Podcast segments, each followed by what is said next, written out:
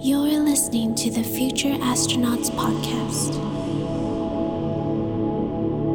Hey there, it's good to see you. I'm Olo, and I'd like to welcome you back to episode 157 of the Future Astronauts Podcast. I hope all of you are doing well and that you're staying safe. This episode, I've got a nice selection of tracks for you, starting with some future garage and beat music, and moving on into ambient. And we've got tracks from the likes of Project Closure, Corey, Skynetics, Solace, and many more. I'd also like to take a moment to thank everyone who supports us on Patreon and on Mixcloud Select. Your support allows us to keep making this podcast, so thank you very much. For our first song of the episode, we have a track from friend of the podcast, Lambert McGoy. He recently put out a stunning collection of tracks, and if you want to check it out, all of his social links are in the description of wherever you're listening. So, without further ado, this is Lambert McGoy with Losing Colour. I hope you enjoy the show and have a great rest of your day.